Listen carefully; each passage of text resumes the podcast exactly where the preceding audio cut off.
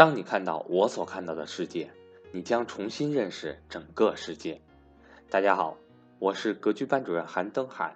在接下来的两天中，我将会把格局商学院五月三十一日房产投资分享课音频上传，错过在线课程的伙伴可以直接收听。另外，格局商学院在六月六日有安排理财初级班课程，在六月十一日有安排理财高级班课程。在六月十四日有安排 MBA 会员课程。如果您想系统学习理财，如果您想避开各种金融陷阱，不再给市场先生交学费，那么欢迎您来格局商学院跟赵正宝老师系统学习理财。我的手机和微信为幺三八幺零三二六四四二。好了，各位，关于房子我们也可以讲一讲，希望能给大家有所帮助。第一个问题，我现在问大家。我们一步步走啊！第一个，我前两天让大家做了个调研，大家记不记得了？各位，我前两天让大家做了个调研，房租的调研，记不记得？记不记得？好了，我说一句话，各位听好了，房租是跟谁相关的？房价是跟谁相关的？回答我。房租是跟谁相关的？房价是跟谁相关的？各位记住我的话啊，认真听。房租是跟穷人相关的，房价是跟富人相关的。我说对不对？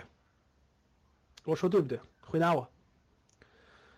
房租是跟穷人相关的，房价是跟富人相关的。记住我的话。好看这儿。那房租我做了个调研，我通过我们的公众号，通过各方面做了个调研。我喂，我调研的结果，你哎。教室里四千五百人啊，你们觉得对不对？跟你们跟你们那个那啥的一样不一样？对吧？跟你们一样不一样？大家看看，我调研的结果是郑州、西安、南宁、长沙、沈阳、贵阳、洛阳的房价、房租明显下降，房租就是租金明显下降。过去租过去租两千五的，现在只能租到两千二三；过去租那个一千八的，现在一千五六。这个认同不认同？各位教室里各位这个地区的。郑州、西安、南宁、长沙、沈阳、贵阳、洛阳，同志们，房租是不是下降了？认同的打一，没认同打二。好，经过调研是上海和天津是微降，上海房租也下降了，天津也微降了。北京，我说房租啊，我说房租，我先说房租。北京、广州、深圳、武汉、成都几乎没动。就是没动，就房租没动。一季度涨了涨啊，一我们不说一季度，我们说最近就其实往下走了。北京、广州、深圳、武汉、成都几乎没动，或者说微涨吧。杭州上涨的，好多学员反馈都是杭州的房租上涨了，特别明显，上涨了百分之二三十。三四线城市普遍房租在下降，三四线城市普遍房租在下降。好，各位，我我我这个房租的调研，你们觉得？准确不准确？你们觉得是不是基本准确的？对，许三四线城市房租普遍下降，甚至都不好租，基本准确吧？啊，基本准确，各位，你看房租在下降。好，那我问大家，哎，对我问大家，为什么这个？大家你看，为什么杭州是上涨的呢？别的城市看，要不就没动，大多数是下降的。为什么杭州上涨？为什么杭州上涨？据我所知，北上广深待不很多人都转到杭州去了，确实是好多，一个是拆迁是吧？一个是那个好多好多这个转移的很多去新一线城市，杭州是排名很靠前，很多这个跑的这个杭州去那个工作人也过去一批，然后普通房就拆一批，啊，你再加上杭州的互联网发展非常好。大量的应届生真的这个或包括各方面往杭州走，杭州的这个租金在上涨，说明杭州的这个大学毕业生，包括这个白领人群在聚集，在聚集，大量在去。那我问大家，为什么郑州、西安、南宁、长沙、贵阳等等这些城市房租下降了？为什么房租在下降？大家回答我。几个原因，主要是，也不是留不住人，其实主要还是房建的房子特别多。第一个是建的房子特别多，我问你们，你们去过这些城市，你们发现没发现这些城市里面的拆迁房特别多？西安的各位，西安市内是不是特别多城中村？各位，你们仔细去想吧，这这几个城市里的城中村特别多，郊区的房子特别多，农就是当地农民盖的拆迁房、集资房、那么小产权房特别多。我说的对不对？特别多，所以房租根本上不去。他的他自己家房子一一间房子三百也租，两百也租，所以说量特别大，所以租金根本上不去，供应量特别大。我说对不对？三四线城市普遍下降，所以其实各位从租金，咱们从房子的租租来看，对控制率其实非常高的。所以大家通过上面就可以看得出来，北上广深、杭州这样的城市，像北上广深、杭州、武汉、成都这样的城市，控制率还比较低。毕竟人口涌入很多，其他城市各位房子根本不缺。各位，你们觉得你们觉得其他城市缺房子吗？就说他真的是没房子，大家就穷穷人就没地儿住，你们觉得是这样的吗？通过房租的调研，其实可以看得出来，对穷人来说，他是租房子的，租房子，房子的出租就是房子带来的现金流，房子能带来的现金流，其实是这个房子真实的居住价值。各位听好了，它叫做居住价值。房子卖多少钱，那是它的金融属性，大家懂了？这是两者已经拉开了。租房子的使用的是房子的居住价值，所以那个房租才是这个房子真正的居住价值。房租房子的售价是它的金融价值，两者拉开了已经。所以各位记住，一个房子的它的居住的真实价值是多少呢？是它年租金回报率的回报的百，我认为到百分之四、百分之五是比较合理的。就如果这个房子一年的租金能租到五万块钱，那这个房子值一百到一百万到一百二十万左右，这是它的居住价值。只要超过这个价值，上面的全是金融价值。所以各位，我以前提出个概念，房子有两个属性，第一是房屋的居住属性，第二就是房子的房屋为了抗通胀的金融属性。所以你你一个房子出现在你眼前，你一定要想起赵老师告诉你的一句话啊。它虽然是一套房子，但是它，它有披了一件袈裟，听懂了吗？它披了一件袈裟，它的居住价值是一个价值，它的金融价值是一个价值，你一定要搞清楚，你买的是它的居住价值还是金融价值，还是两者都买的？听懂了吗？听明白了吗？听懂打一。所以，对于像天津这样的三百多万一套房子，一年租不了三万块钱。一百万是以内，八十万是它的居住价值，另外两百二十万都是它的金融价值，跟买股票没有差别，能听懂了吗？就是跟买股票没有差别，能听明白了吧？所以，房子的金融价值是它的上面那个层次的，房子的居住价值是它下面这个层次的，那房租，房租真真正正反馈的。是它的居住价值，是它居住价值。你通过这个房屋的居住价值，你就可以判断出来，你所居住的这个地方的城市的房子，到底它是属于什么阶段的？它属于居住价值阶段，还是属于金融价值阶段？好了，那关于这儿了，那我们就房房租的调研，我们可以折射出很多的东西。那我们就引出一个非常关键的，各位，三四线城市的房子，你们你所在的三四线城市涨价。目前在疯涨的，给我打个一。最近大家发现没发？打个一。就是老师，我在三四线城市，我们城市房价在疯涨，给我打个一。好，各位看到了吧？三四线城市的房价上涨是最近的一个现象。什么唐山啦，什么什么什么承德啦，什么什么。全国各地的三四线城市都在疯涨，是吧？好，张家口啦、洛阳啦，等等等等。好的，各位，我解读一下这个现象，我也说一下对策啊。第一点，为什么三四线城市现在疯涨？来，经历过经历过一五年牛市的，给我打个一。就是一五年牛市的时候买过股票的，经历过当时关注过的，打个一。经历过一五年大牛市的那波的，打个一。哎，大牛市，各位打一的同学，你们记不记得在牛市早期的时候都是好公司涨，到了牛市后期的时候，垃圾股漫漫天疯涨，而且是越没人买的股票，就价值便宜的，牛市后期就是消灭低价股，你们记不记得？就股市的，大家看这个股市怎么涨的？第一波是先涨那个好公司，估值比较低了。什么叫好公司估值低了？每年分红都超过百分之四、百分之五，股价特别便宜。哎，回答我，上市公司的每年的分红和房租是什么关系？回答我。上市公司每年分红，这点大家知道吧？好公司分红，分红和房租是什么关系？回答我。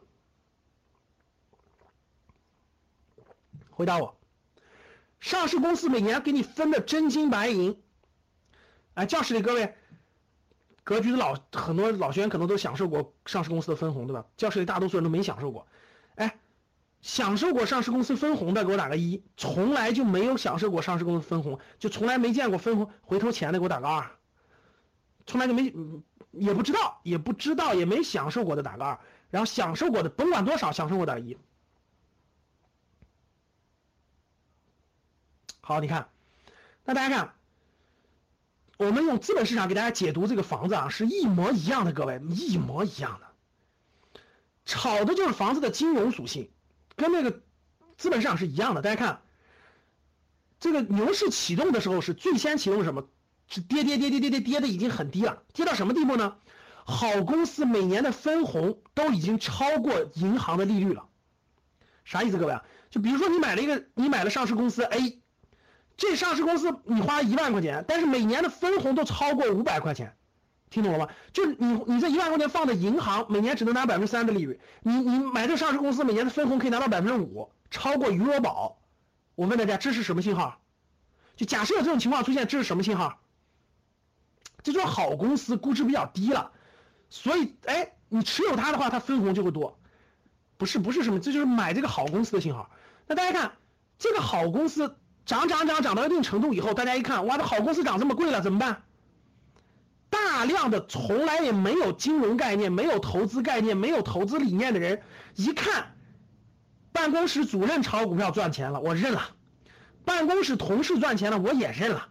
办公室这个最没脑子的、最笨的人买股票都赚钱了，那说明我是最笨的，我不能这样，我必须证明我不是最笨的，所以他就会投入其中。我说的对不对？而他去买的时候，他一看，哎呦，茅台涨到四百多了，好公司涨到一两百了，我只能买最便宜的，所以普通人就会大量的去买最便宜的那些一两块钱、三四块钱的，所以到了牛市后期时候，就是什么消灭低价股，就低于五块钱就没有了。根本就不看那个公司的好坏，垃圾股就上涨了，这是最后一波。我问大家，我问你们，我说的这个逻辑跟今天的这个房子是不是一样的？你们回答我，是不是一样的？好好去思考，是不是一样的？能听懂吗？听懂打一，听不懂打二。这不典型是一样的吗？这还用问吗？你自己去，你自己扪心自问，你去问问你身边现在买三四线城市房子的人，你觉得他是有头脑的，是你身边最有头脑的人，还是还是跟风的人？你自己去，你自己去做个调研。你自己去做个调研，你觉得现在去三四线城市跟风的人，他们是你身边最有头脑的人吗？他们是你身边经过认真分析的人吗？他们是不是就是那个牛市涨的后面跟风的人？你自己去衡量一下。我讲这么多，听懂了吗？现在买的什么人？现在买的就是一二线城市限购买不上了已经，然后手里还有点余钱的人，也也从来不学习，也不也不认真思考的人，然后呢手里又有钱，他家又是三四线城市的，他说得了，咱北北上广深的房子涨这么贵了，咱去买便宜的吧，咱回家乡买便宜的去吧。结果一二线城市有点手里有点钱的人跑回去买他家乡三四线城市的房子去了，一买。三四线城市的人本来不打算买房子，因为他有住的，他也不缺房子。结果一看，哎呦，咱们当地这这这这背这一二线城市回来的人把这房子都炒高了，未来咱买不起了。咱孩子虽然在上初中，但是未来买房子买不起怎么办？不行，咱也得买。于是大量生活在小城市的，哎，各位，我问大家，一五年牛市到后期的时候，你发现没发现，你身边有很多亲戚朋友都是农农村的小城市的。突然给你打电话问你，哎呀，听说股票能赚钱，我能不能买点啊？你身边有没有这样的人？有打个一。就是一五年到五六月份的时候，你身边很多从来就不不出山沟的人，从来就不出来的人，三四线城市的人跑出来问你来了，记不记得？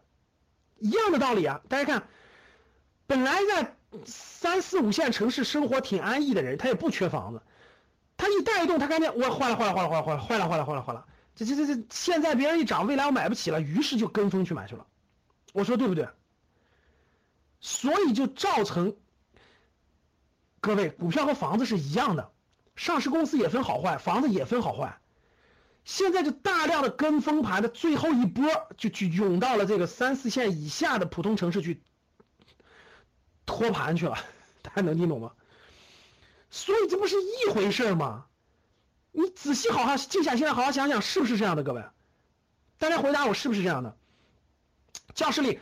教室里生活在三四五线城市的人，我问你们，平常你卖你卖你们城市的房子能卖得出去吗？教室里各位，你回答我，平常你卖你你们当地的房子能卖得出去吗？你根本就卖不出去，典型的是有价无市。我说的对不对？那如果你的房子超过你自住的了，你有两套超过以上，你现在这个时机不套现，还等着再套你十年吗？还没听懂吗？哎。一五年六月份你还不出手，垃圾股都涨到天上，你还不出手，你还等着它翻倍吗？你还等着它养老吗？你还等着它给你家孩子当嫁妆吗？所以千载难逢的机会啊，过了这村没这店了。我跟你说吧，如果你持有的是不好的，各位自住的除外啊。你说老师，我家生活在三四线城市，我自住房里面当然不对了。自住的你正常你持有去，自住的，我说的是你家除了自住的，除了你在三四线城市，各位三四线城市也不说就完全没有好房子啊。三四线城市由于你买的比较早，就你买的特别早，然后租金回报率也特别高，我觉得可以不动。如果你你买了根本就租不出去那种，你买了也租不出去，然后呢也没人也没人，周围也没人气儿，然后呢好多套对吧，两三套以上。各位，你自己怎么处理？你自己决定，啊，你自己决定。所以，如果你持有不好的房产，各位听好了，我说的是不好的房产，借势套现，机不可失。过了今年明，我跟你说，过了今明年，你就真的不一定有出手的机会了。你不相信，看着吧，我不是忽悠你的。你以为稳房价是永远能稳住的吗？真是。我讲了这么多，讲听明白了吗？这还不干货？把人性都给你分析完了，把人性都给你分析完了。自助的不受限制啊，我我们讲的所有的都是投资，大家懂了吗？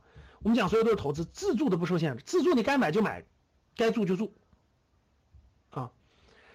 那未来房地产的走势是什么样的？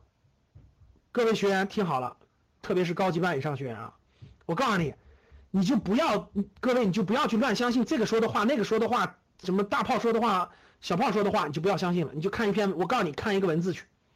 黄奇帆的万字报告，前两天刚刚发出来的啊。黄奇帆是原来这个重庆市的市长对吧？黄奇帆出了一个万字报告，就在前两天，认真读去。关于房地产的成因，关于今天房地产的泡沫，关于对实体经济的影响，关于未来的对策，都已经给你写明白了。